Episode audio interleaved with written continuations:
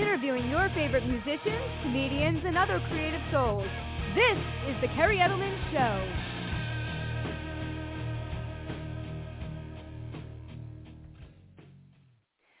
Welcome to the Kerri Edelman Show. I am so excited today as we have the award-winning comedian, actor, and writer Cathy Ladman coming on momentarily.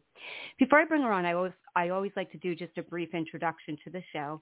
She's going to be accompanying many of the amazingly talented individuals I've had the pleasure to interview over the years in the entertainment industry, including comedian and head writer for Seinfeld, Peter Mehlman, co-creator of The Daily Show and TV producer Madeleine Smithberg, New York Times bestselling author Jennifer Keishin Armstrong, writer and impersonator John D. DiDomenico, and award-winning cartoonist and illustrator for The New Yorker, Bob Eckstein. So before I bring her on, I also like to just throw out there, it's a little disclaimer, um, my show really delves into an in-depth interview. My background is in clinical psychology. That's what I have my doctorate degree in. But the show is an entertainment show. We're not going to be doing any formal therapy or treatment or assessment. But sometimes if my guests, of course, bring up stuff in a very educational format, I love to delve into that and we will go there. Um, as well as long as Cathy feels comfortable. And from reading about her and doing my research on her, she seems like she's pretty much an open book. So let's do this. Let's uh, do an introduction and then we'll bring her on. As one of the country's top comedians, Cathy Ladman presents herself as the self-proving, anxiety-venting person that she is. She's appeared numerous times on The Tonight Show, Johnny Carson's Tonight Show Anniversary, The Late Late Show with Craig Ferguson, and has had her own HBO One Night Stand comedy special. Her, tone, her film and TV credits include Pretty Little Liars, Modern Family, Curb Your Enthusiasm, Caroline in the City, where she had a recurrent role. Everybody Loves Raymond, Politically Incorrect, The Aristocrats, White Oleander, and My Fellow Americans, and I'd like to say to name more than a few. Her solo show, Does This Make Me Look Fat, opened last year. For more information, you can visit Cathy at cathyladman.com, and you can also follow her on Instagram as well as on Facebook and Twitter at Cathy Ladman. All right, so let's bring Cathy on. Hello. Hey, Cathy, Hi. how are you? Good. I think I I would like to make I would like to challenge myself by singing the uh, Blog Talk Radio song. Oh no. Da da da da da da da da da. How did I do? yeah, I know. I'm pretty uh I'm pretty like appalled by that. I wish they would have some more uh more up to date modern music, let's say. It's okay. You know, when I'm fi- when I'm in an elevator and I hear music that I like, I know I'm old.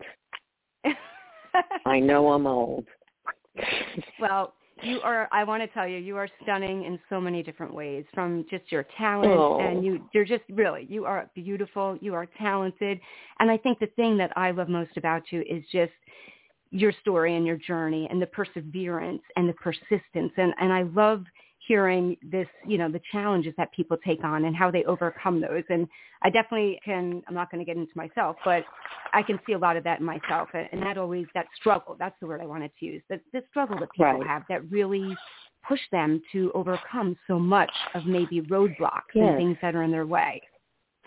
Well, you know, it's so funny. I I mean, it's not so funny actually, but I I get um these quotes uh emailed to me every morning and this morning it was a it was a quote by Helen Keller that and I'm paraphrasing that says something that we wouldn't have a chance to be brave, courageous, and something else. I can't remember the third thing if there were only joy in the world.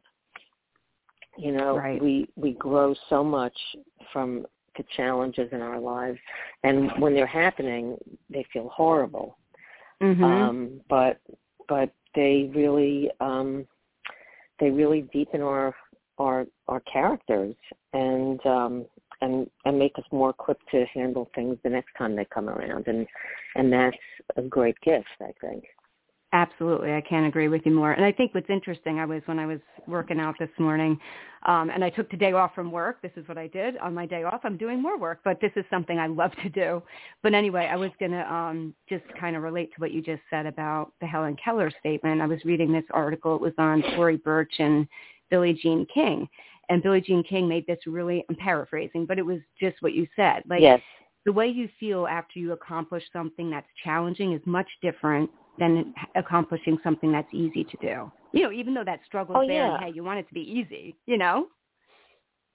Yeah, yeah, definitely. Um, yeah, you can't you you don't grow from the good things in your life, from the easy things in your life. Mhm. Well, saying with that said, let's uh, start from the beginning because I always love to do a timeline type of. um Again, we'll bounce around, but I always love to just start out so we can build up to where you are today. So let's go back to growing up as a kid in uh, Little Queens, New York. You know, just describe a little bit Yes. about your personality. You Little know, Neck, as Little Neck, New York. Oh, sorry. You Little, Neck, New York. Sorry about that. I said Little Yes. Queens. That's Um, okay. Yes. So let's go back before we start to get into L.A. and, and all that good stuff. You know, tell us a little bit Sure. about yourself as far back as you can remember as a little kid, your personality, what Oh, you were like growing up. Okay, this is my this is my earliest memory, and my my sister Leslie and my mom said I I was dreaming it up that I was nuts. Um, that um, I remember being bathed in a sink. I remember, and then, and maybe I did make it up. I don't know, but I remember the perspective of looking up from the sink and seeing my mom and my sister Leslie. wow. Is that crazy? That Maybe. is, yeah. I don't know. That's no, that's I mean, wow, that's very vivid and very young to remember something like that. I know. But I have a very good memory. I, Yes. I, I've always had a very good memory. I mean, it's definitely getting worse, let me tell you. But, um, oh boy, is it getting worse. Um, but I, um, I remember things very, very vividly. I remember this one time being in nursery school and the teacher um I don't know how this happened. The teacher asked us to each we were at easels. Remember those big easels? Mhm. that- Yeah. I don't know I don't know how old you are actually. You're not as old as I am. I can tell from your voice. But um I can tell you But I know what, but I know from I took some voice. art classes and stuff, so I know what you're talking about. But, But- go ahead. But you me- but they would have those big e- Where did you grow up by the way? Um, I'm from the East Coast in New Jersey. Oh, okay. So they have Yeah. those big those big easels with the big the big paper on it, you know, clamped to the thing, and and Mhm. they said then those giant brushes they gave us, and they said to um paint the first letter of your name, and I painted an A. And the teacher came by, and she said, "Well, that's not the first letter of your name. Your name's Cathy." And I said, "I thought it was Assy." now, I have no idea what made me say that, but these are, can you believe I can't even believe I'm I'm like telling you these things now that I remember these things. It's crazy. Um but yeah, I remember this so vividly, Kerri. But and, um, and, I don't know if this kind is the stuff that you want me to tell you about. no, but it's but but see to me these are the golden nuggets, Cathy. Like I love to have somewhere in my interview where there's these little moments Yes. that I haven't seen elsewhere. You know what I mean? I mean I've done so much re- research on you and a lot of interviews. There's been some really cool stuff that I found that other people didn't ask you, or but that's what I love is hearing these moments where, as long as you feel comfortable Right. sharing them, of course. Oh yeah, yeah, yeah, and- yeah. And and how when you think about it like you know you becoming a comedian and you saying assy i mean that's it's funny i mean What does that and- say about me? I mean, I wonder was I being like was when she said your name is Cathy and I said I thought it was Athy, was I was I being like I mean, I look, I've been answering to my name for years at that point. Right. Um like was I being was I maybe trying to save face? I don't know what my story was. right i don't know if But- subconsciously or unconsciously there was i mean who knows how you were feeling in that moment was there something going Right. on where you were you know not acting out but you know what i mean trying to make an Right. impression or right Right. but I, I I will tell you that I grew in in broader strokes. I grew up in um Little Neck, Queens, which is um the very last town before Nassau County, Long Island, and on the North Shore. And as my father said, it was a two fare zone, which meant we had to take a bus and a subway to get to Manhattan. Um and uh I was the I'm the youngest of three three daughters okay and um for the most part, it was a very fun, dynamic family, but it was also fraught with, um, oh boy, my father was a scary guy, um, and um, you know, it, I mean, there was a lot of laughter in our house, but there was a lot of fear in our house too, and um, and I and I, you know, took this through my life, definitely very, very um, viscerally. I think. Um, there you go. I'm an open book, like you said. Well, and I, I mean, I heard you talk. And there was an excellent interview I saw that you did it back in 2014, where you really delved into kind of you focused on mostly the eating disorder and the family dynamics yes. and stuff like that. Um, and it was it was excellent. I don't want you know I don't want to take away from that. I definitely want to you know capture so many different pieces of you, but in right. terms of that impacting you, was comedy something that you started to oh, use well, at an early age of, yes. to deal with oh, the emotions? I mean, I was, you know, being the youngest of 3 mm-hmm. I had a hard time being heard. In fact, I, I developed um, nodules on my vocal cords because I was straining so much to be heard in my oh, family. Gosh. And um, I uh, found at an early age, I would say probably about the age of five, that I could get attention by making people laugh. Mm-hmm. And I was and I was good at it. And I used it to uh to the best of my ability. I used it. Um and uh I I used to do impressions that that was how I started to, to do impressions, and I was just a funny, funny kid. I was just Who were you a funny doing? kid, and my I, Who I were you doing impressions impression of? Was of my yeah, my first impression was of my uh uh elementary school principal, Miss Carroll. She was so old. oh my God! I mean, I, picture this. This is like what is this? Nineteen sixty that I started going to that school so imagine somebody who was old in 1960. She, you know, she was born at the turn of the century probably. Right. And she had those like lace-up high-heeled shoes that she would wear, you know, those big clunky shoes, those very matronly kind of shoes. And and so I did an impression of her, and then I used to do an impression of Walter Brennan walking and talking, and and because I used to watch, uh, oh, I loved television when I was growing up. Oh my god! Yeah, yeah. Ta- share some of the shows that you watched. What were some of your yeah, either I mean, influences to, or yeah? Yes, yes. Well, first of all, when when I was, I hated school when I was a kid. I hated, hated, hated school, and I used to tell my mother almost every morning that I was sick, and she never what? believed me because. Why did you what? hate school so much? Oh, I just I hated my teachers. It was it was a lot of pressure. You know, I put I always put a lot of pressure on myself Mhm. to be perfect Mhm. and do everything right. And that, of course, led to nothing good. Right. Um, and I was just I was just um, anxious. I was crazy anxious. Mhm. And so I just didn't want to be there. So, you know, my mother never believed me when I said I was sick. And one time she didn't believe Ugh. me and and I um was so sick and they had to call her up. I had 105 fever oh my gosh. and I, I was I was out of school for 3 weeks. It was when the Beatles were on Ed Sullivan. That was that was uh that was that period of time. I'm sorry to hear that. Yeah. That's just so disconcerting that you're this you know, you're this little kid and you're trying to get I know. the love and affection from your parents and Yeah.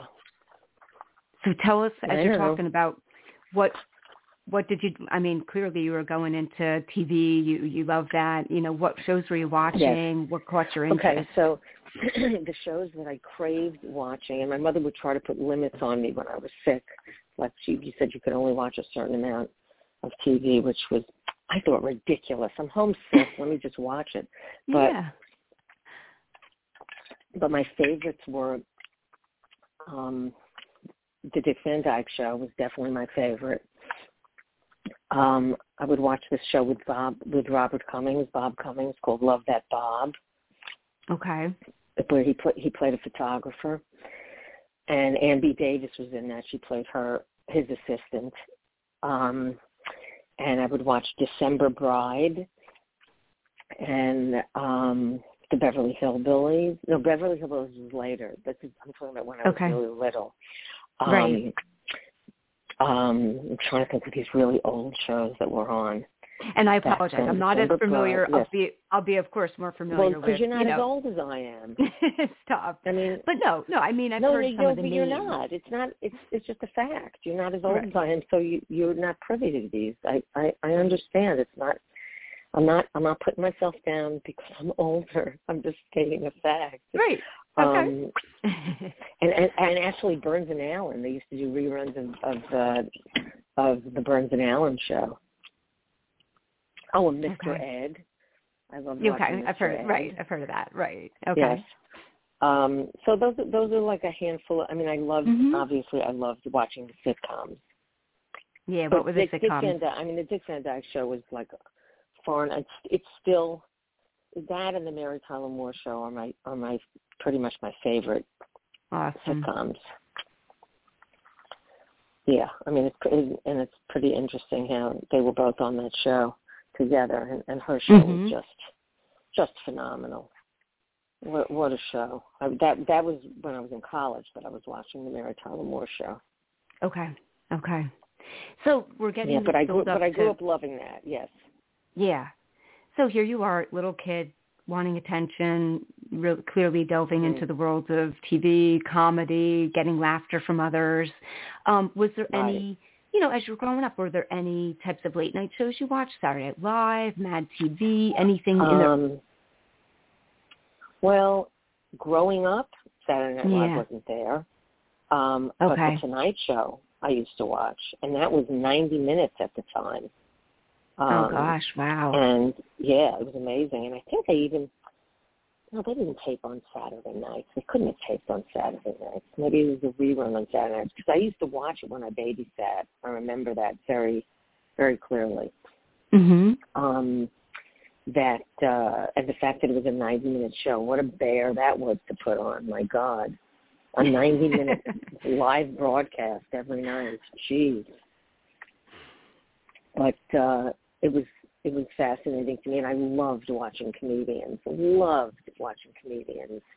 Um, I watched um, the Ed Sullivan Show.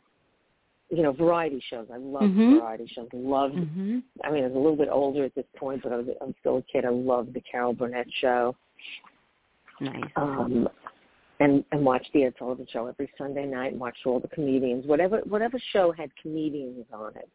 I loved watching it, and Was I there and I connected with my with my dad in in that. No, it's okay. I connected with my dad a lot in that. Okay. Um, okay. And that's great because that was again, he was someone like you said that was very unfortunately someone you were scared of, someone that Scary, you know and, yeah. right. Right. Real With your dad guy, too. yeah. Your parents they were interested in comedy, right? Because I remember reading you were listening to some type of a um comedy Yes. album by Nichols and Yes. May Examine Doctors and and it was so funny. Cathy, because I actually looked it up because I was like, I got to at least get some background on Good. this. And I found something, and you know, the humor was I liked it, but it was very dry. Is that how you would describe it? very the dry bantering. and very and very adult. Yeah. And and the fact that I was eight years old when I listened to this album and memorized it Mhm. and would do a rendition at night when my mom put me to bed. I would say my prayers and I would do a selection off the album for her. I mean, that I was even connecting with this at, at such an early age is pretty amazing. I mean, it's almost like you um, were an old soul in some ways. Yes. Yes. I was definitely an old soul. Mhm. Yeah. Yeah, absolutely. Um, and um, that was, an, I mean, I, I, you may have heard this story, but I'll I'll share it again. That that I did a movie with Mike Nichols. Do you know this story that I'm about to tell you? Go ahead. Tell it. I'm not. I'm not a Okay. 100 percent sure, but go I'll on. tell it. Okay, so I did this movie with Mike Nichols, and you know, my hero. I'm doing a movie with him. Mhm. excuse me, and um, he um, happened to be standing next to me. I was just he had he his his foot was in a boot because he had hurt him he had hurt his foot or his ankle, so he was not incredibly mobile, and he was standing in one on a on a patio of a of a private home that we were shooting at, and um, and I just happened to be standing next to him. You know, it wasn't like uh, wasn't an intentional thing, and we were so like kind of shoulder to shoulder, both looking in the same direction, and something came over me, and I didn't even like it was not premeditated, but I just started mm-hmm. doing one of the things. I started doing a bit called a little more gauze, and I yes, said that's gauze. the one that I heard. and yes, and he said gauze, and we started doing this, and I was doing it with Mike Nichols. Oh my gosh! But then I got confused because since I started it, I was I was Mike Nichols and he was Elaine May, and I got confused. so I, I mean, I just said, I said, oh my God, I can't believe, I can't believe I'm, I can't believe How I'm incredible. doing this with Mike Nichols. And he said, I can't believe I'm Mike Nichols. And and and it was um it was just a thrilling, thrilling experience. I mean, yeah, Just how thrilling. amazing. I mean, here you are at eight years old listening. Well, what was this movie that you did with him? Um, it was not a it was not a good movie. It was Oh, okay. called What Planet Are You From? No, it's okay. It's called What Planet Are You From with Garry Okay. Shandling, and and and it Oh, was like uh, he hated. I mean, Mike Nichols hated the experience of doing it, um, and um, you know, it was just it was just one of those things. It was just one of those things. Um, but um, but it was a great what- experience for me to, Yeah, to but what an amazing- Yeah, what an amazing opportunity, Oh, whether the God. movie thrived or it didn't. Yes. I mean, and Garry Shandling Yes. too. Oh my gosh. I mean, another phenom. yes, wow. I mean, I didn't work. It's funny, I didn't work with Garry, but I Okay. saw him one day when he was on set because I'd never met him before. Um, you know, this was my fir- this was my first time meeting him, and um, he actually, I did a I did a joke. Um, something that I had thought of. He said, you know, he was he saw me do a scene and he said, "Can you sound more Jewish? Can you try to sound more Jewish?" Which was, you know, obviously sarcastic. And I and I said, "I can't help it. I'm I'm a Jew trapped in the body of a Jew." And he said, "That's a funny that's a funny line." And I thought, "Wow, that's a validation. I'm taking that on stage," yeah. which I did. Yeah, That's amazing. And it's Yeah, it's so cool pretty to wild see how I've had. No, I mean how we weave together like these moments from when you were so little and then you're Yes. you made it. You're there. You're you're with some of these people. You're it's you know, it's incredible. Yeah. It's Incredible. surreal. It's really surreal. Yeah, and the fact that you know, look, I I I, I did the Tonight Show with Johnny Carson, this guy I, I used to watch while I was babysitting. That's incredible. And Yeah. real, and while you brought that up, because you, if you bring things up, I'll just kind of dive into that, and then we'll kind of put it aside a little bit. Um, you, there was something, and I, but I couldn't find specifically what was being referred to. Where there was something where you turned the tables on him or something. There was some something I read, and I couldn't find. So what was Yes, that? yes, What happened? Well, it was my I think it was my I think it was the first time I was on with him. Um and so I I did my set and I came back and sat on the couch, you know, sat on panel hmm and he said uh he said that was very funny he said uh uh he said how long have you been doing stand up i said eight and a half long years. I thought that was a long time. I couldn't i can't believe what my perspective was back then. He, and he said and he said well you're getting very good at it. And i said thanks so are you. And it was like a knee jerk reaction because i thought i mean i didn't think i i didn't think or Right. i had thought i wouldn't have said it but but um he he I do my best work not thinking by the way. Um as as probably most of us do. But um he uh I thought he was being really condescending. And that's what my response was was referencing. oh, gotcha. Right, right. Oh my gosh. Yeah. What was did was and there he, any? he really laughed. oh, that's no, good. he really Okay. laughed and the audience really laughed and it was uh it was a great moment. And That's you know, he was always very kind to me when we would see each other backstage. You know, subsequently after after the, after that, he, he was he was. I felt he was a very uncomfortable guy. Um, um, off sta- off camera, I felt that he had there was a like, like some discomfort that he that he had about him. Like just just And- angst, like like like angst, like anxiety, Just or so- I didn't know what it was. I mean, you know, it's, Hmm. it's funny. I, I mean, I remember one time watching the show, and um he and he was talking about having imposter syndrome, although he didn't call it that. mm. mhm, But that so often people in in that position when they rise to a certain level and and I get it feel Mhm. that um they don't deserve being where they are Yeah. and um you know I get you know it's like I'll tell you something when Jimmy Fallon uh introduced me on the Tonight Show and said that I was a legend oh yeah, what an Um, incredible performance too. Go but ahead. that was very that was very uncomfortable first of all Oh, you know when you when you're when you're referred to as a legend that that's old. That's really old. I mean that you know and i i don't i don't feel i don't feel old. Mhm. i mean i'm sixty seven i don't think sixty seven is old old. No, but but it's you know it's up there man. Um i mean when i was a kid my grandparents were in their sixties. So right, you know there you go. Um Right. but but to be referred to as a legend kind of you know I, and and and also i was in new york.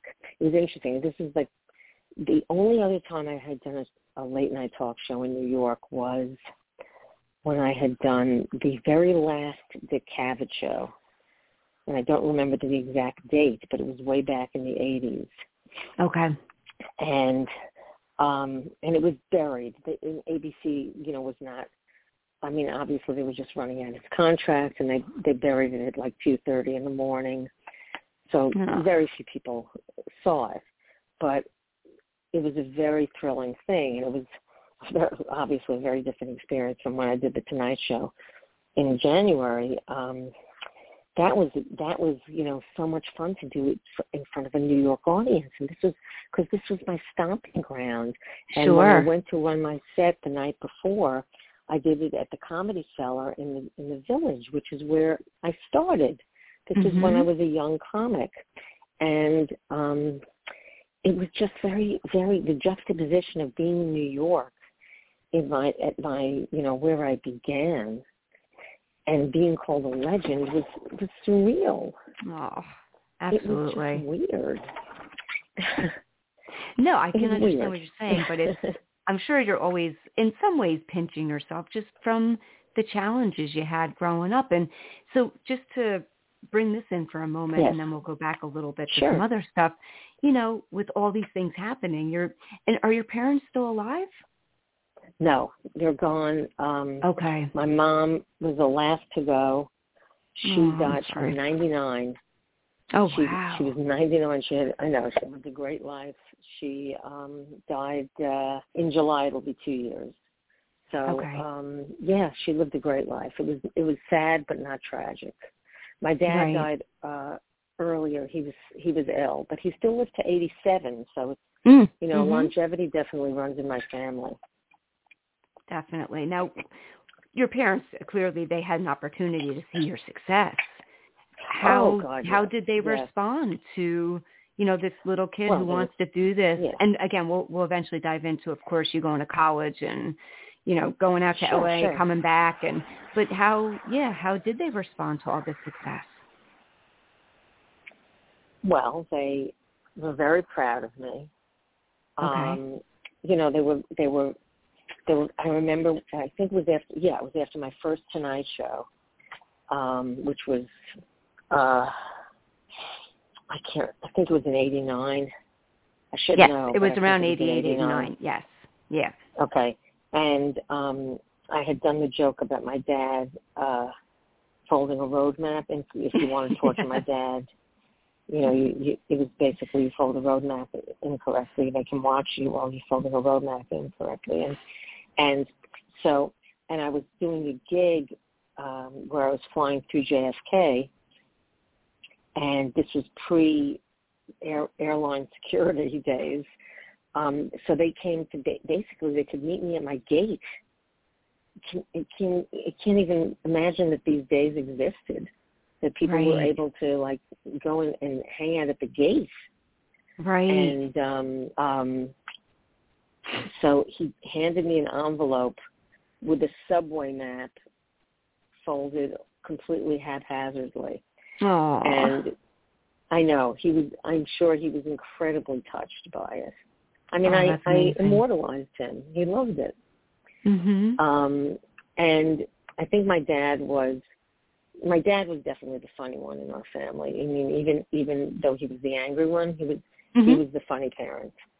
He he was definitely the funny parent. My mom was a character, but my dad was, and he was also a character, but my dad was definitely the witty one, and he's he's where my my affinity for comedy was nurtured. Nice. Well, I'm glad to most hear that. Most they... assuredly that they yeah oh, that yes, they have they this came, opportunity to see you really thrive oh, and yes. yeah that's amazing that's great and they what, came, um, yeah they came to see many many of my shows they they came to Vegas when I was opening for the Pointer Sisters and they you know they really they really enjoyed they enjoyed my success but I I kind of wish that they had been a little more encouraging during my mm-hmm. beginning days mhm it would have, I, I encourage any parents out there who have kids who want who want to go into a, a difficult field like like the arts mm-hmm. to encourage them not to not to tell them to be more practical because I don't mm-hmm. think that's really helpful. Definitely. And what did your parents? Um, I know your dad was a CPA, and he also, and we'll get into it in a, in a little bit, he owned a, yes. a bowling alley. Bowling alley. Yeah. Yes. Um, yes. He, what did your? Um, oh, he, go ahead. Yeah. What did, my, mom? what did my mom do? Were you asking me that? Yeah, that too. Yeah, talk a little bit about their careers. Um, my well, for for you know, for my whole life, basically, my dad owned a bowling alley. Um, he had been in he'd been a CPA. He didn't like it, and he went into business with a few friends of his, and they went into a, a couple of different businesses, and then they landed in the bowling alley uh, business, and they and that really took off. The timing was good for them, and um, it was really fun going every like every every now and then. I would get a chance to bring a friend on a Saturday, mm-hmm. and uh, get up really early in the morning, pick up my friend, drive 25 miles to the bowling alley, and spend the whole day there. We had so much fun. We would help out behind the counters and you know rent shoes you know give out lanes mm-hmm. rent shoes help behind the uh the um uh the food count whatever you call it the luncheonette yeah, counter yeah. and um you know making egg creams and whatever there whatever there was by the way the other day was national egg cream day i had no idea and who knew that there was a day called national egg cream day and it was it was it was really fun it was a really fun and, and unusual thing to have you, you know as your dad owning a bowling alley. Not not everybody yeah. had that. And my mom was an educator. Um, I mean, for many years she was a dedicated mom, mm-hmm. but then she was she was always she always. I have to say my parents and and and and my sisters will agree with me that they were my parents were always very busy with their own lives. Okay. So we did not feel I don't think any of us felt particularly nurtured um, in our childhoods.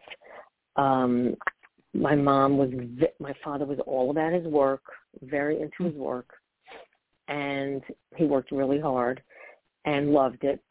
And my mom was very into all these Jewish organizations, particularly B'nai B'rith. I called her, her name, her first name was May. I used to call her May B'nai Ladman. And she was so like there were two phone we had two phone numbers in the kitchen and separate phones and she would go from one phone to the other phone to the other phone i mean like she was on the phone so much and um, so that it was really where most of her time was spent. Um, and then she went back. She had been in in business uh, out of college. My parents both went to City College um, okay. in New York, and um, and she uh, went to. Uh, she she worked in business and marketing, uh, retail marketing, and um, then she became a mom, and then she went back to school and became an educator. And she did substitute teaching when I was young, a young kid. I actually had her as a substitute teacher once, which was probably one of the most mortifying experiences I've ever had. no. Oh, it was really horrible. And uh, my mother did not know how to be subtle. And um and then um she went back and got her master's in uh reading and she was a basic skills and remedial reading teacher. Okay. So wow. she was uh, yeah, she was a very very independent person and that's it. I mean, my parents fought like pretty constantly. Mm-hmm. Um when I was growing up, there was a lot of fighting, a lot of fighting.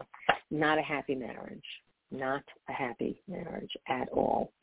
Oh, and gosh. um yeah, it was not pleasant. And there was a time when they almost got divorced and and um there was a lot of crying in the house and yeah it was it was it was not a good thing um and um so i can't remember where i was going with this no, we're Um, just talking a little bit about, you know, just to, you know, bring you up to speed and stuff again. Um, you know, just talking about your parents being proud of you. Um, oh right i the was saying challenges. that she very and then I was asking you about what they did a little Yes. bit for a living. Yeah. she yeah she was very independent and there was like always a power struggle between them you know they were both they were they were there was always there was always a power struggle which was what most of the fights were about who was going to be on top who was going to be the who was going to be in charge Wow. And I can see where Yeah. later in life your control, the perfectionism and, and that type Yes. of stuff would Yes. unfortunately play out in different ways. Yes. Um real quick while we're just touching base too with your family. Your sisters, what do what do they do for a living? Are any of them in entertainment Um, or any type of no. arts? No? Okay. no my my oldest sister was was in was in a lot of theater in college Okay. but um never pursued it professionally. Uh she had a beautiful singing voice and she was very talented. I remember seeing her in some plays in college and she was very talented. Um but uh she became a speech therapist and audiologist Oh, and my okay. middle sister became a teacher and then uh an elementary school teacher and then and then took her got her masters and, and also in reading and ultimately became what was co- what was called a literacy coach and Okay. which she would she would then help other teachers teach reading uh, to greater effect in their classrooms um so yeah it was interesting and she's re- they're both retired Okay. Okay. But I could I can just see now to bring in a little bit where you said the word Yes. practical a little while ago. Yes. You know, your parents Oh, saying yes. do you know, so here you have the two sisters going into, you know, similar lines of work like your mom a little bit with education and the Yes. literature and the audio. Yeah. Interesting. yes yeah And then you got Cathy who's out there wanting to do something different. yeah i mean i'm i'm the only one in my extended family who's in the arts Oh wow. Okay. yeah Okay. But Yeah. clearly, like you said, talented people, your dad being funny, your sister being a good singer, Oh, yeah. theater, parents- you know, so clearly Oh, a lot of talent. Yeah.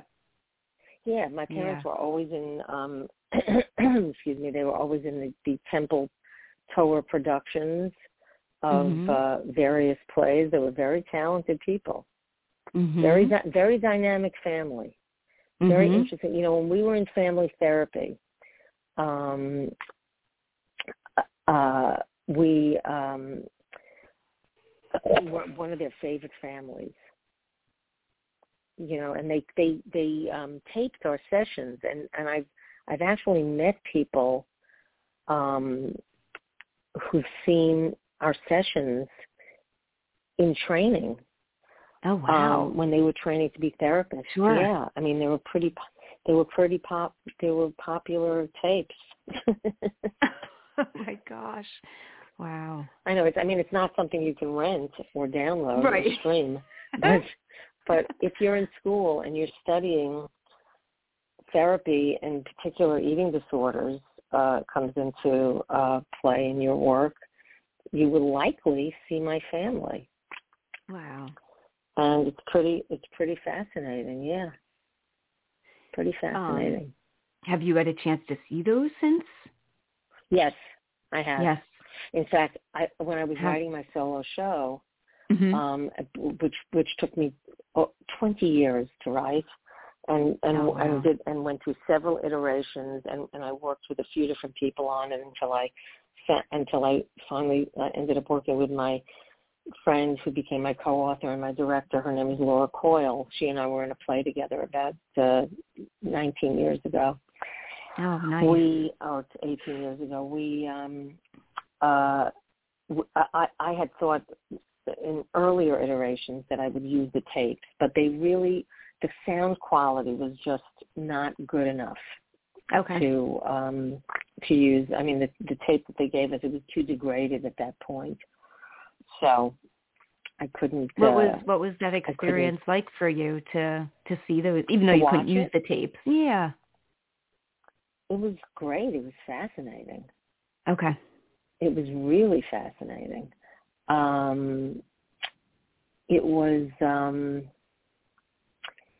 you know, it was it was not surprising. You know, I didn't see anything like wow, but it was it was pretty amazing to see. There was actually there was one thing on the tape when it was a set. I remember the session that my mother was very upset because I it wasn't important for me to to date Jewish uh to date Jewish boys Mhm. and we were arguing back and forth and my father was saying my father really like uh, he really was the big surprise in therapy first of all he was the last person to come in he was very resistant to it but Mhm. he i think grew a lot and his growth really showed a lot in in his uh in his time in therapy. And so when my mother was um when my mother was so um uh adamant and and furious about the fact that I it wasn't important to me that I date Jewish boys uh my father was saying look Nate it's just it's not important to her. And that was something that had definitely changed in um Okay. over time for him you know Mhm. uh, I think that uh, in earlier years, I think he probably would have been much more, uh, uh, I don't know, Right. like, uh, Like your mom. you know, this, yeah, my, my, my, leaning more towards that, definitely. Right. Yes, definitely Right. leaning more towards that. But he had, he definitely changed, and um, and so there was this, there was this, I was going to say there was this scene. It was like a, it was like a scene in therapy where she we're going back and forth and she's and she's saying and she's furious that I'm not that I'm not um wanting to date Jewish boys. And and I and I'm saying it's just not important to me. And she's saying well I think that's a sign of you not quite loving us enough Oh gosh. and th- I know and that kind of drew a breath that was you know that was pretty intense to hear that because the level of manipulation i mean my mother was a very manipulative person Mhm. she was a very manipulative person And how old were you, um, real quick? How old were you when you're talking about these therapy sessions around, just to get an idea? i was twenty three Okay. Okay. yeah it was nineteen seventy eight so i was twenty two twenty twenty three Mhm. twenty three yeah Mhm. Okay. yeah Oh gosh. yeah yeah i mean that's pretty intense Yeah. i mean that's that's a that's a real that's a real It's I a real how I. I don't know how. It, it's, oh my yeah. God! Yeah, I mean that's. just, And then I remember watching this with my mom and my sister, and my sister, my middle sister Leslie, the one Mhm. who became a reading specialist also, and Leslie turned around and looked at me like with wide eyes, and my mom did not flinch because my mom was not anyone who really could. It was very hard for my mom to say I'm sorry until until Mhm. the very end of her life. The Oh. very end of her life, she was a little bit more able to say she Okay. was sorry. Okay. Um, Oh. so, uh, yeah. So these and you Yeah, teach. yeah. So this is after too. I mean, this is because let's pull in a little bit college and stuff because that's kind of when the eating disorder started to develop, right? There was you went to University of Albany, right, SUNY, and you were right. you were. I remember reading about how you were. You know, there was a, a girl you were very close with, a friend of yours um, that you oh, were living yes, with, that- and yeah, people came into the house or something and it, clearly it wasn't a good match for you and you understandably Right. said hey you know i'm going to move out and and it i'm so sorry yeah. I mean, she about wanted. She was thinking about moving out too. right and, then she turned on you and it was just it was horrible i was like i was i was just my heart like sunk i was like oh my god because i can relate to that that type of type of ugh Oh my And god! it- And, she and I were like really enmeshed. Also, Right. Not, it was like it was not a great. It was not a Okay. healthy. uh It was not a healthy connection. elaborate a little bit Um, on how how were you guys enmeshed Well, I mean, I I, I worshipped her. I really Okay. worshipped her. okay uh, and it was just a little bit. It was just a little bit too. mm-hmm. Um, it was a little bit too close in in in, Yeah. in a not healthy way. Um, and um, and I relied on her for a lot. A little bit, a little bit too much. Um, and um, so when she left me, it was just oof. yeah another It was another just loss too much. yeah Yeah, it was just too much, and and I really couldn't. I couldn't stay. I couldn't stay. um I couldn't stay in Albany. I really couldn't stay there. I was. um I was. uh I just felt like completely like broadsided. I was uh and, Mhm. and blindsided. I was just it just pulled the rug out from under me oh, that's a shame and um yeah so so that's how that's how that went and uh and i left albany and i went back to college a semester which was where um uh i went you know went back and lived with my parents.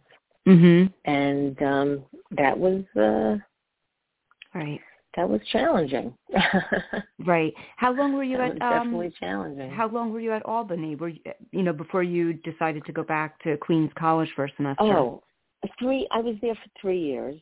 Oh okay. So you and were pretty much for the almost first done. sem- yeah yes Yeah. the first semester of my senior year i was i was at albany um and um and then i went to queens college for the my first yeah the first semester of my senior year and then i went back to albany to do my student teaching because okay i did what my mother said and i i majored in something Mm-hmm. Practical I majored in being uh, an English teacher, uh, in, in English education. But I also did an interdisciplinary major. I had two majors, and I majored in media and communications, which, you know, I studied film and theater and Nice. and, and and speech and all all sorts of stuff that would um, uh, help me uh, to be to be where I really wanted to be. That's great that's great when you were stage yeah when you were at albany and you're doing both those majors did you have any opportunities were you involved in any like clubs or theater or anything where you were Well, I tried. You know, I tried the theater department, and I just didn't like it. It was like Okay. too affected for me. mhm Um, yeah. Um, so um, I just studied. Uh, film is really, really what I loved studying. okay Okay. That- what about that- film? 'Cause, that- yeah, because I mean, later in life, right? you- You're going. We're going to get into your major career in film and TV. Um, what was so? Yeah. You, you know, you loved comedy growing up as a kid. That's definitely something. You also liked the, I, you know, the sitcoms and the late night stuff.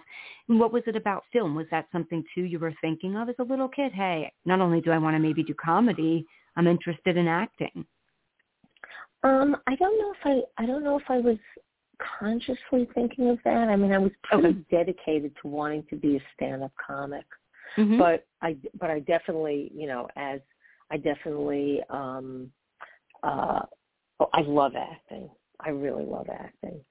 Um I- in some in, I I I think it I love it, it, it as much as I love stand-up. It's it's it's exciting in a different way. Mhm. um, but I um, um, I s- loved studying film in the ways that I always loved movies. I always loved movies. I watched them like incessantly. I would when I would come home from college on vacations. My parents had uh, it was then called Cue magazine, and it was uh, I think it later became New York magazine, but not the New Yorker, New York magazine Okay. but it um but at the time it was a magazine with some articles and it also had the TV schedule in it.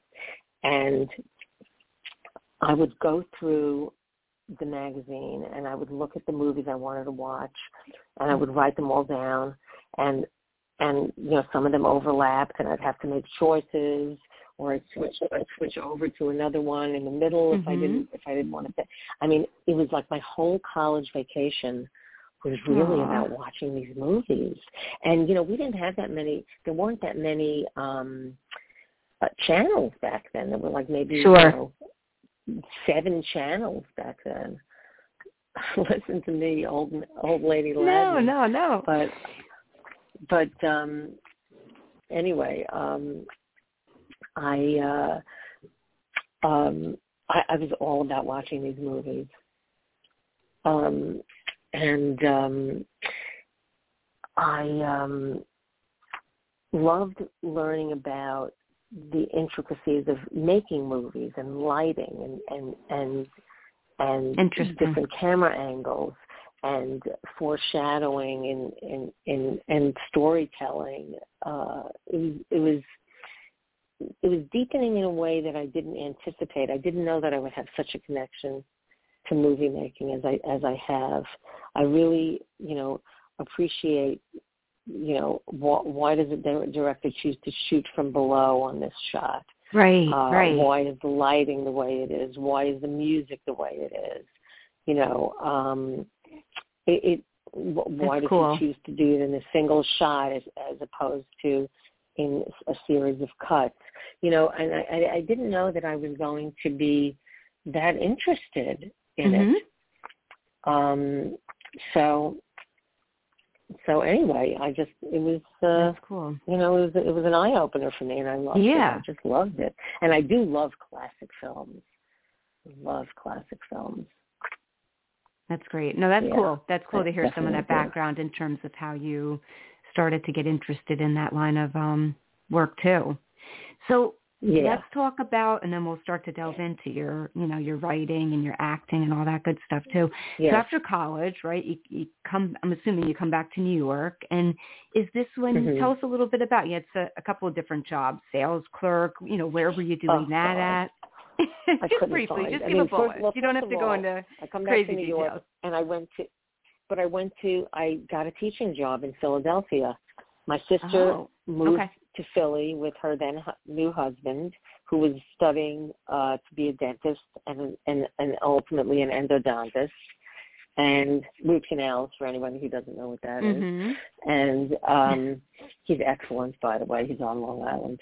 Uh, and um, and um, and she got a job in Philly. So when I took the phone call, because they'd been they were living at my parents' house for a short time in between homes because they didn't know what was going to be. Well, they knew they were moving to Philly, but but they got the call there um, telling Leslie that she got the job, and she and I said to the guy, to the superintendent who calls her, I said, "Oh wow, do you have a job for me too?" And he said, "Well, why don't you let me know when you're coming to visit your sister, and I'll set up some interviews." And he did, Oh, and great. um, and then I got one of the jobs for which I interviewed, and that was an eighth. I was a I was an eighth grade English teacher. Um, I was um, um, a part. This was my this was my uh, title. This was the, the actual title that they gave me. I was a part-time, temporary per diem sub, Oh my gosh. which bas- which basically meant no benefits. Oh no. and um and um i um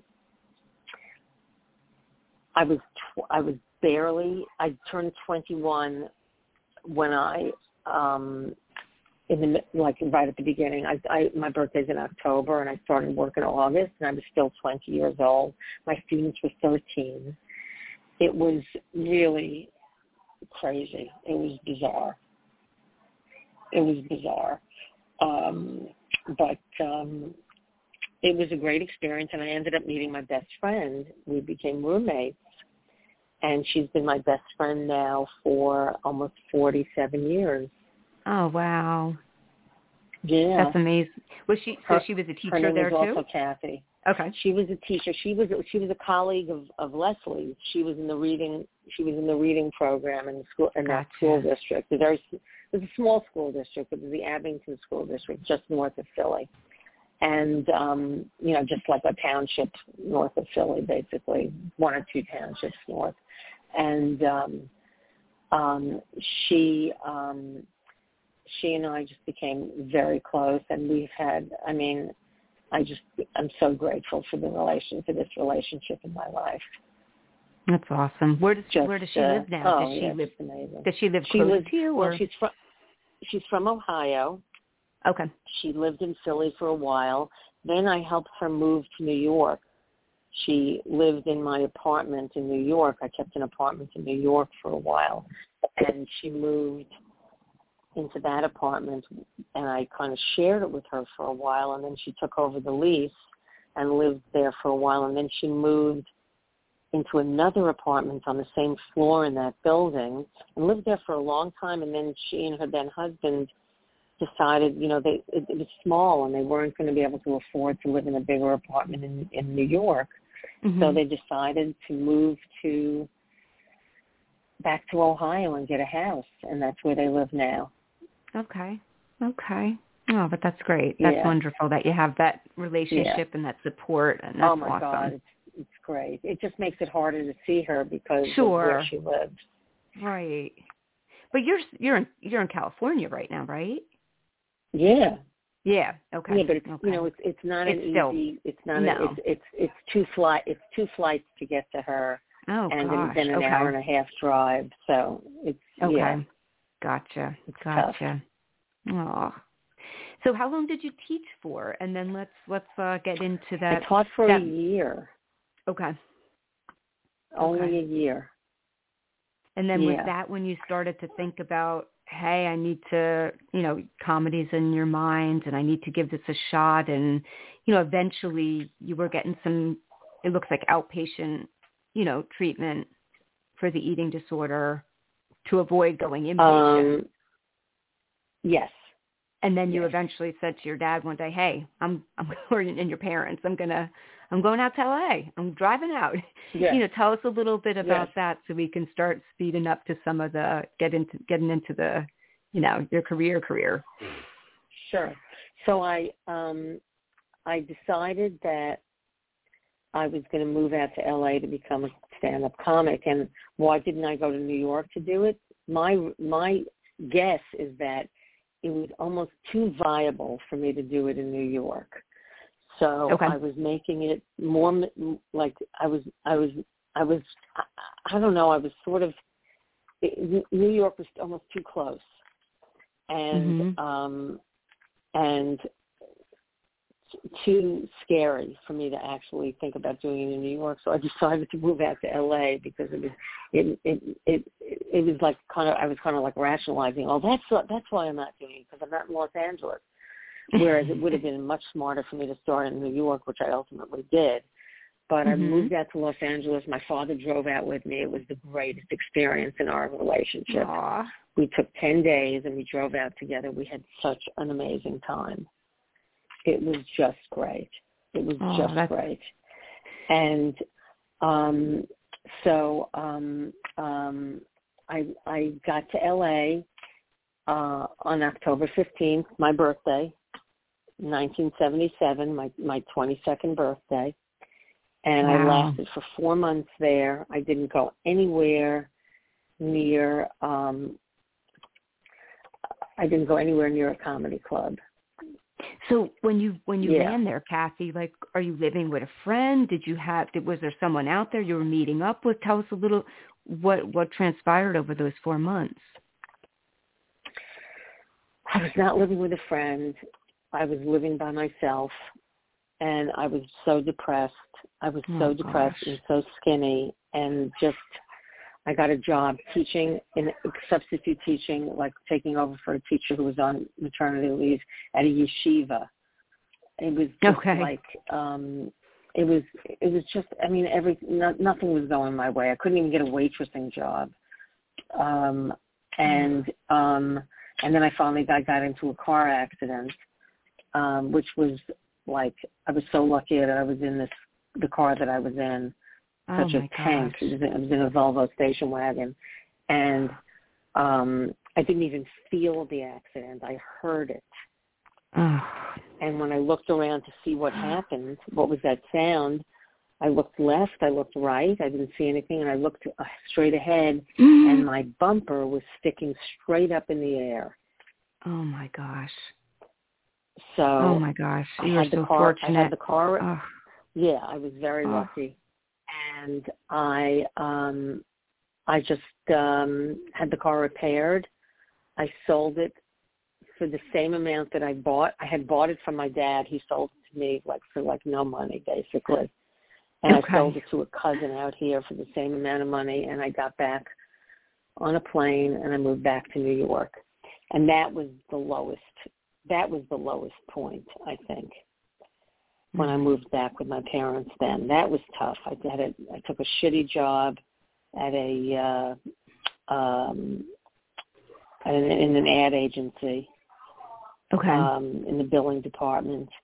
But, you know, look, you know, all these things like you know, I, I really do believe that things happen for a reason. I had this Mhm. boss who who was the person who told me I needed to go to see a doctor because how, of how skinny I was oh. and she gave me her doctor's name and this was like in 1970. Oh, wow. 1970 this was 1978 now and she gave me her doctor's name and I went to see him and he diagnosed me as anorexic at a time when when excuse me at a time when it really wasn't Mhm. um part of the zeitgeist Mm-hmm. you know Sure. um, and um, so I so I saw this doctor, and he said that if I lose any more weight, that they're going to have to admit me into the hospital. But for the time being, he wanted me to weigh in every uh, mo- Yeah. every day at um, uh, Roosevelt Hospital on the west side of Manhattan, which I did but I was kind of hanging in there at the same weight, which brace yourself was eighty four and a half pounds, Mhm. and I'm five foot four. And Right. Oh my I gosh. guess you can imagine how skinny Sure. that is. I'd lost my Mhm. I'd lost my per I'd lost my period. Mhm. Um and um uh it uh was a terrible time in my life. It was just a terrible time in my life. And that's when I finally called. He had recommended the Ackerman Institute for Family Therapy, this doctor that I'd seen. And I called and made an appointment with them. And initially, um, only my mom came with me. She she was the only one who was able to come my first session. My father refused. Um, my sister Leslie was about to have a baby. Excuse me. And my other sister Joanne and I weren't speaking, so she wouldn't come at the time. But ultimately, we all we all went, and we went for about a year together. Wow. Okay. Okay. And it was very helpful. It was very very helpful. No, I'm glad that you I had. just took a cough drop, so I I just took a cough drop. So That's okay. Don't worry about it. I hope that's no, not I'm glad that's that not annoying I'm, to me coughing. Nah, don't worry. That's fine. Don't worry about it. Okay. No, but I'm I'm glad that you you know, you had the strength at least to listen to the person you were working with that said, Hey, you know, that person clearly cared about you. Um, I'm glad your Right. family was able to, you know, start to slowly come to terms and be able to get into the therapy that clearly was beneficial for you. It's just I I can't talk on the air, but believe me, if you want to talk on the off the air, I can relate to a lot of your stuff. Okay. Um, we'll talk. We'll talk. Oh off the yeah! air Wow, uh, reading about point, your yes. story. Yeah, Right. very, I mean, very powerful. yeah. Um, so, when is the point? Now, let's see. You're you're home now. You're in, unfortunately, the depths of, uh, understandably, a major depression, grappling with the eating disorder. Um, Right. Right. So when do you get up this, you know, this desire again to say, hey, you know what? I got to take a, a stab, no pun intended, at comedy. I've, I've got to do this. You know, where does that come from? Where does that spark, knowing how despondent you are, Mhm. start to come come alive again? And yeah, share with us how you got involved. It sounded like with some someone who was writing, and you were definitely doing some writing, and someone was helping support. I don't know if you were involved in some coaching, but eventually you get up the nerve and you're like, you're ready to go. You're going to do a you're going to do a stand up act. Right. Well, what happened was, I was I had a job. I I got a job selling. I was a good salesperson. Um, hold on, my friend's dog. Come here, Hazel. Oh, all right, fine. Um, anyway, so um, I got a job in, in cosmetics. I was selling co- cosmetics, not not retail, wholesale, Mhm. and uh, and I loved it. But I was very unhappy because I wasn't doing what I wanted to do, and I was scared to do what I wanted to do. Mhm. And and I finally realized that it was it became more it was it, it got to the point where it was more painful for me not to do what I wanted to do than than to than to try than it was scary to do it. You, you- did that sentence make sense? Absolutely. It was more painful than yeah. Mhm. It was Yeah. more painful to not do it than it was scary to do it. So I decided to get into a somehow I found a comedy class. And um I got into the stand up comedy class and I started writing material. And my teacher told me when I had five minutes. Um and uh I went to this place called Good Times on June 28, 1981. Um, and um, I went on. I went on. You know, I took the number out of the bucket Mhm. and I went on stage, and then I didn't look back. I didn't look back. That's awesome. That's, I mean, and I'm sure from there it wasn't just like you said, just going up and up and up. I'm sure there was a roller coaster of great moments and challenging moments. Um, so after that first night, who was the mentor? I thought this was just so eloquently said. Who says tenacity is everything? There was some mentor that Oh, all right. helped Well, you stick with I was- comedy. Pull pull that in Jerry- briefly. Jerry Seinfeld. Oh, was okay. Hey, Jerry perfect timing to bring him in. He Um, and I met yeah, t- when I I was love. 16 I'm and he was 16. huge fan. Yeah. Um, he and I met in Israel on a team tour to Israel, and he was my first love. We, I think we were first loves. Oh my of gosh. each other. It was very, very significant relationship in my life. Oh. Yeah, and So- he was.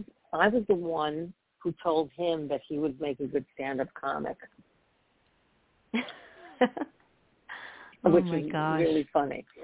Um, I mean, he he would tell you that today, and he was the one who held my hand when I finally started going on stage in 1981. That's amazing. And, and he was the one who told me that tenacity is everything. Mhm. Um, and um, and it really is. I mean, like you can have all the talent in the world, but if you're not in, if you don't stay in the game, you won't get anywhere. Absolutely. You know, you, And- it's, like, and I- it's like when you have an audition, you can't you can't get the part if you don't go to the audition. Right. So Right. Are you still in touch with him today? yes, That's great. That's um, awesome. not not consistently, but yes. Mhm. That's awesome. Yeah, I mean, oh my Yeah. gosh, what a fan. What a the I mean, the show Seinfeld, just one of my favorite. I mean, probably Yeah. if not my favorite sitcom. I mean, gosh. Right. Yeah. I don't know if you ever um there's a really since especially since you're, you know, personally friends with Jerry, there's an excellent book that was written on the history of Seinfeld called Seinfeldia. Um no, I've never read it. Oh gosh, it is. It's it's phenomenal. It's I announced her name in the beginning of my show. It's Jennifer Keishin Armstrong. Yeah, it's all the histor the Oh. historical start of it, how him and Larry came together. I mean, details behind the stories and different writers and oh, it's it's incredible. It's a it's a very quick read too. So I'd I'd recommend it. It's Great. great. Yeah. Okay. it's great. Who wrote, who wrote it? Um uh Jennifer Keishin Armstrong. I'll send it to you. okay. I'll yeah, Okay. I'll send you the information. Yeah. No, yeah, Okay. yeah, really cool. Um so Okay. and again, cool. it was also his HBO special, right? That was that was something that not it or his Tonight Show when he was on the Tonight Show. That Yes. was another Yes. inspiring moment for you. Yes. yeah. Well, I was lying in bed. Like I, I also, um, uh, I was also avoiding watching comedy at that point in my life because it was so depressing. Mhm. And um, I, s- I happened to be watching the Tonight Show, and I heard Johnny Carson say we have a comic making his national network debut tonight. His Mhm. name is Jeff Seinfeld, and I go, what? Um, um, and I, I thought, well, he's got to mean Jerry. And and of course, later on in the show, when Jerry came on, obviously he introduced him correctly.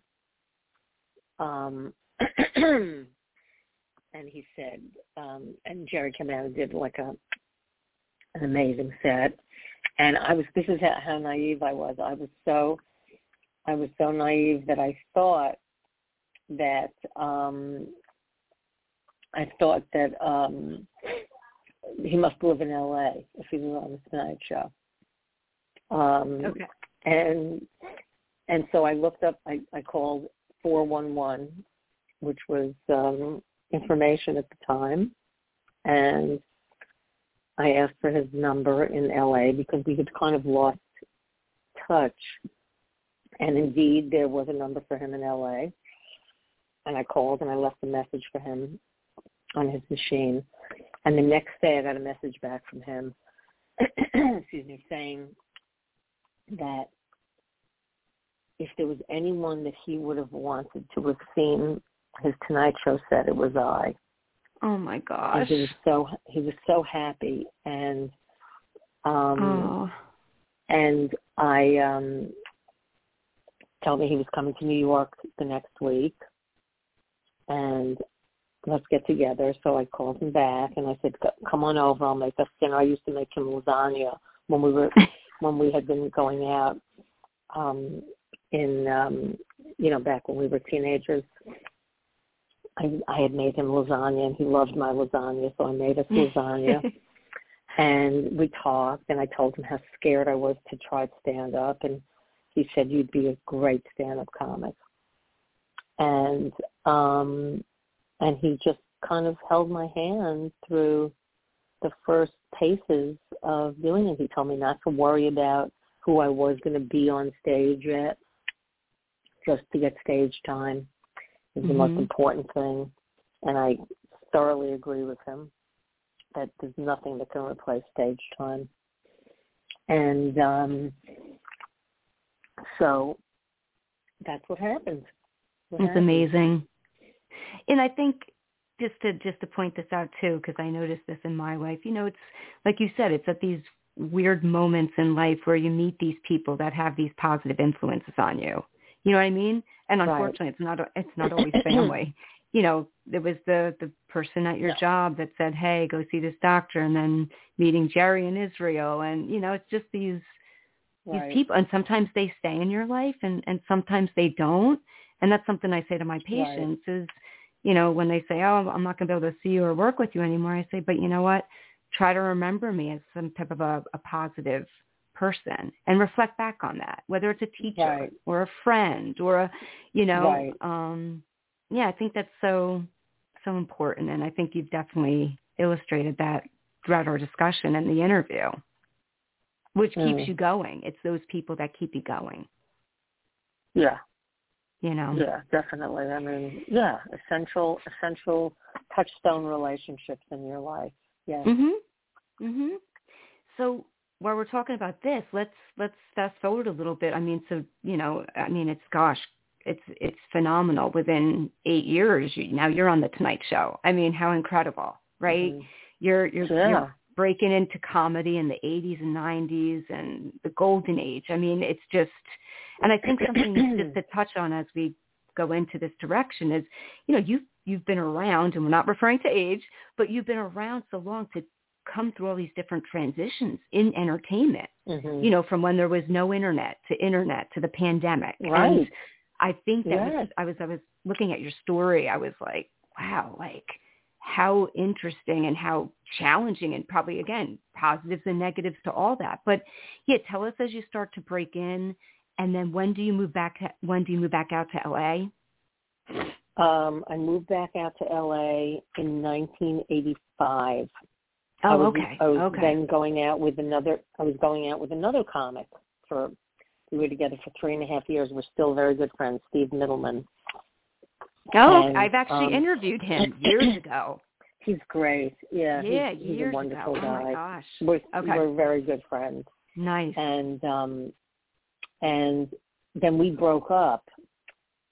And it was so funny since we broke up, my father just assumed that um my father assumed that I was not going to move out to LA and I said, No, I'm still moving out. You know, he just didn't mm-hmm. understand my level of did not understand my level of commitment. Definitely did not understand that. And um so I moved out in 85 and it was tough going. I was, you know, pretty broke, but I was working as a regular at the comedy store and working like basically every night and I'd been doing a little bit of road work, but not that much. Okay. And then Mitzi at the comedy store started um working me more at her road rooms, which were La Jolla and Vegas and then I started getting more road work and just started uh, in 1987.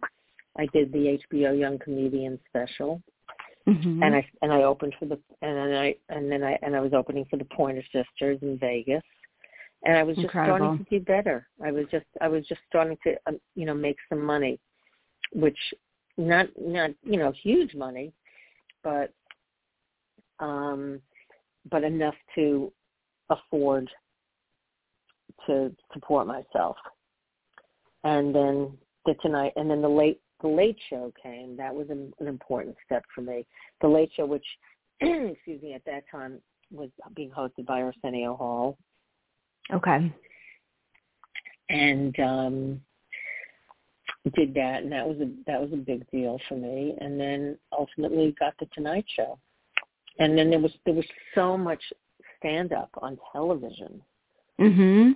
to be done. I mean, I was doing all these shows. I mean, it was Incredible. so much fun. My God, it was so much fun.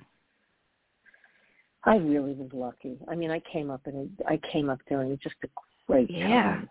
A great time. Yeah. You did, and it's it's funny because you think back to um, just just for a minute, just because I think it's interesting to pull this in. I mean, even music. You know, think back to music, especially like you know, I'm more from I'm more from the '90s, late '90s. So you know, the Pearl Jams Mhm. and the Nirvana, and you know, it's it's different Mhm. today. Even the labels, you don't have labels shelling out money like you did back in those days when. Yeah, it's Right. just such a different world. So I mean, congrats. I mean, it's, yes. it's incredible you had these opportunities to really launch your career. Yes. Yes. Yeah. Yeah. So- I mean, it really, it really was. It was a great time to be a stand-up comic. I, I felt like I got, I had an opportunity to see so many uh really uh talented comics. I mean, almost everybody I watched on stage was an education. Right. It was Right. just, yeah, it was just amazing, just amazing.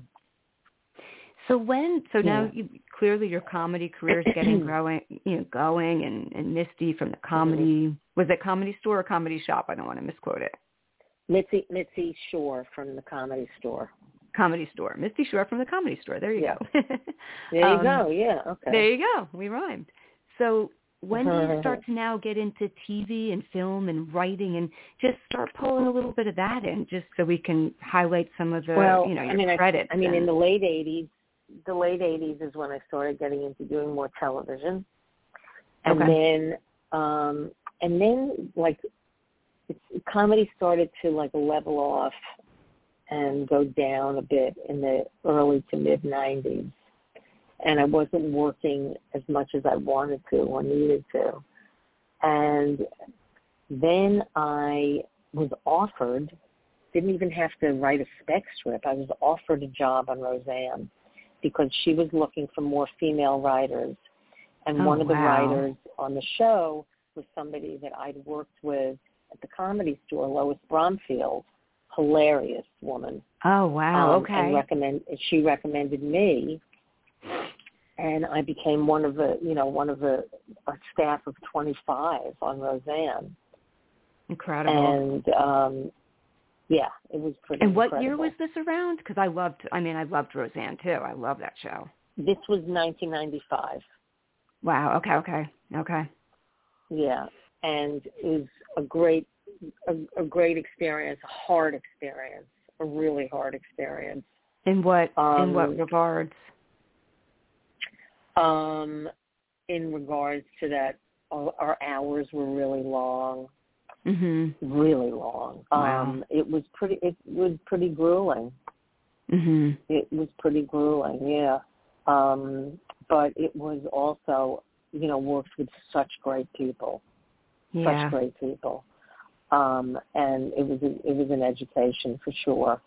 Mhm. Uh, and I uh, and I loved um, I loved I loved that I had a chance to do it. And um, you know, I'm uh, you know, I had a, I had the opportunity to join the Writers Guild, which was a great opportunity, and um, I had another writing job after that. I had a few writing jobs after that, which were good. But I never wanted to be a writer. I never like Okay. really wanted that as a career. Okay. I was So definitely more highlight of a performer than a writer. right. But you also wrote for was it Caroline in the City? Yes, Or was Caroline that- in the City. Yep. King of Queens. No, I wrote I wrote for that. Oh. Say it again. Kings of Queens or the King of Queens. Oh, King of King of King of Queens. I wrote I wrote a a story for a script. And wh- which one Um, was that? The which Ice story Cube episode? Yeah. Was it the it was Ice called Cube Ice episode? Cube. Yeah, and Yeah, It I- had to do. It had to do. The story had to do with him getting something for free put into his uh, shopping cart that wasn't Yes. kids. I watched it last night. I was watching it on YouTube. It was Oh wow! Yeah, I was. It's Oh, funny. that's I didn't. I should have got in, and maybe I could find some of the um the reruns somewhere. I should have got into that because I that's totally my style of sense of humor and stuff. No, that was that was It's- great. It's a yeah, it was- very funny show. yeah, yeah. It's a very no, funny show. Great characters. Mhm. Um, and and Kevin uh, Kevin James is terrific on the show, as was Leah Remini, and Jerry Stiller, and and the rest of them. You know, I Yeah. mean, ev- everybody who was on that show did, did a solid job. yeah. But that's interesting. So clearly, you were not someone who was looking to become, like you said, you you you really enjoyed more of the the acting and and that stuff versus being someone you know behind the screen doing the writing and all that. yes, yes, Okay. Okay. definitely, yes. Um, so in terms of your acting, I mean, your resume is tremendous with that. I, I do want to highlight because again, sorry, but I'm a huge Curb Your Enthusiasm fan, Seinfeld fan. Yes. You know, I was Yes. checking, and of course I saw the episode, but it was before. You know, I was really looking you up and stuff. So when I went to the episode Right. of The Professional Crier, I was like, oh my gosh, you know, I I totally remembered that moment of Larry sitting there and you telling him about, you know, the person was too cold and layers and oh, it was great. yes. What was it like working on that show? Oh, it was, I was, it was actually my second time on the show. Oh, it was? Um, When yeah, I. I, the first time I came on as myself, I was I was Cathy. Second Okay. time, uh, Larry is such a doll. I needed I needed another gig to make my health insurance, and my then manager called him and he said sure, and um, and he um, he put me on as this woman at, the restaurant at the adjoining table, and um, so um, it was it's so much fun. I, I it's a, it's it's a great way. It's a very creative way to shoot a show, to have the you know very specific bones of the script and story written down, but not really any of it. Some of the dialogue, but not much of it. right. Um, excuse me. Um, um, hold on, I have to write. I'm sorry. That's okay. Um, go ahead. Um, what, was I, what was I saying? no, I think you were Um, saying. I think were we going to get oh, into yeah, maybe it's more? very, it's more ad libbed, um, right? So to speak. Yes. I mean, it's more off the cuff type of. Even though the bones are there, like you said. yes, it's definitely it's more it's improv, and um, um, and it's very it's fun because like what what'll happen is you'll do one you'll do one pass of the scene, um, and um, they'll then the, then they'll stop and the director will say this was great. Um, do this one, do this part again. Mhm. um, leave this other part out and don't forget to bring this other part in, you know, of- the story. Like we need to get these elements of the story in. Like, uh, like try to mention this. And so you, so you, re- you realize that, okay, I'm going to, I'm to leave in this thing about the being hot, cold, that thing. I'm going to remember to, to, to do this other thing and leave out that other thing because that's taking them down the wrong path. So that's how they kind of layer, you know, they kind of layer it together from take So after cool. take, and that's how they build. Yeah, it's really interesting, and it really is challenging as a performer too, Sure. um, to to be able to be part of that process. It really is. That's great. I hope to see you on some upcoming, maybe in the next season. I don't know when that's going to come out, but I know that they're working on another season. Yeah. So- Oh yes, definitely. But I, Yeah. I'm sure I won't be on again. I think I've had my. I've had my shots on there, unless they want Cathy Ladman on again. I don't know. So anyway, Okay. whatever. But it's, it was great. That's okay. fun. It's hey, it's just incredible to have that that experience, that opportunity. It's great. It's great. So Yeah. let's do this, and we can pull in some other stuff just for time purposes. I don't want to keep you all day, but um, Sure. you know, clearly yeah, I, I, I your actually career have is- to go because I'm leaving town. I've got to pack. Yes, go oh, ahead. okay. So let's just do this then. Pull in a little bit. I mean, you get married a little later in life, and then you also have a child who you adopted. You know, share a little bit about that with us. I mean, definitely something that happened Um, later in life. Well, I really wanted a child, and when I got together, I'm in the middle of a divorce right now. But when I got together with oh, my I'm husband, sorry. oh, that's Okay. okay. It's really, it's a, it's a good thing. It's Okay. A, it's a good thing. It's a hard thing, but it's a good thing. Okay. Okay. Um, and um, so I thought I wouldn't have kids because he already had kids from a previous marriage, and they would be my they would be my kids.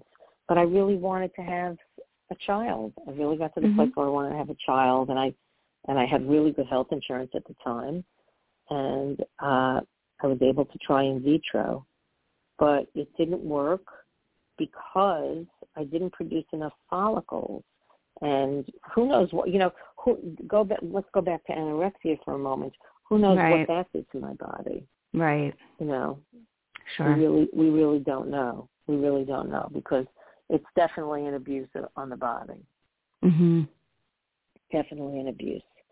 Um, so I was not able to produce enough follicles, and my husband had had a vasectomy, and and was um, what we did was we tried artificial insemination, and that didn't work. But in the in the process, while I was trying that, a therapist I'd been seeing at the time had a Mhm. client who'd adopted a daughter from China, and it was Mhm. Chinese New Year's, and she was telling me that the um, um, the celebration of Chinese New Year's, uh, they, there's a local chapter of uh, this place called Families with Children from China in Los Angeles, and um, it was downtown, and we um, went downtown. It was it was so funny. It had grown so much, but at that time it was in a church, and it was catered by Panda Express. That's how Oh, gosh. early it was. Right. I know that's how early it was. Um, um, and um, I um, I went there with my husband, and we talked to people, and we saw the little girls. And when we were leaving, I said to my husband, I, I, I kind of, I hope I, I kind of hope I don't get pregnant because this is really appealing to me. Oh. And that's what happened. Mhm. Yeah. That's amazing. And but you did get the epidural, right?